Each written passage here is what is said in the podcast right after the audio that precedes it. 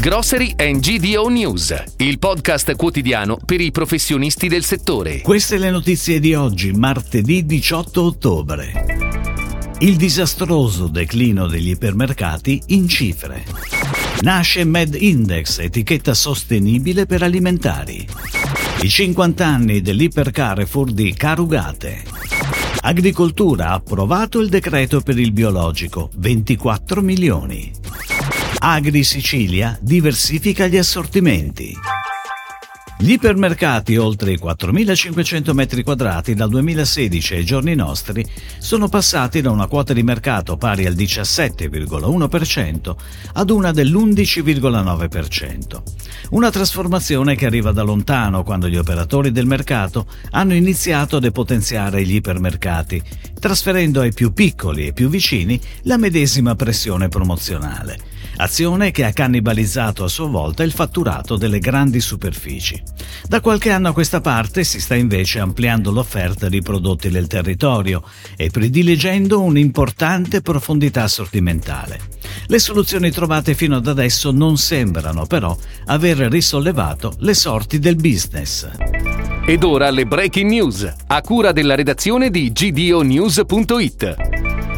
Un nuovo sistema di etichettatura dei prodotti alimentari che unisca nutrizione, salute e ambiente, promuovendo la dieta mediterranea e incoraggiando i produttori a realizzare alimenti sempre più sani e sostenibili. Si chiama Med Index ed è appena stato pubblicato sulla rivista internazionale Journal of Functional Foods, dove gli ideatori, Società Italiana di Medicina Ambientale e Università di Bari, hanno illustrato i vantaggi di tale innovativo strumento. Med Index è basato su parametri misurabili che coprono i tre pilastri della sostenibilità: nutrizionale, ambientale e sociale.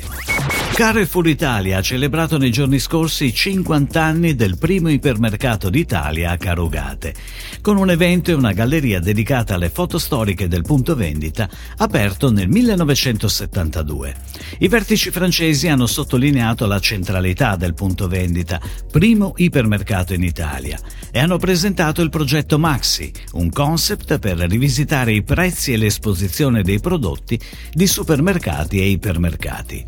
Il progetto Il progetto, dedicato ai formati iper e market, prevede la trasformazione del cento per cento della loro rete di vendita entro il duemilaventiquattro. Arrivano ventiquattro milioni di euro per l'agricoltura biologica. Dopo l'intesa raggiunta in conferenza Stato-Regioni, è stato approvato venerdì il decreto ministeriale riservato al settore biologico. Il provvedimento disciplina i criteri e le modalità per l'attuazione degli interventi volti a favorire forme di produzione agricola a ridotto impatto ambientale e per la promozione di filiere e distretti di agricoltura biologica.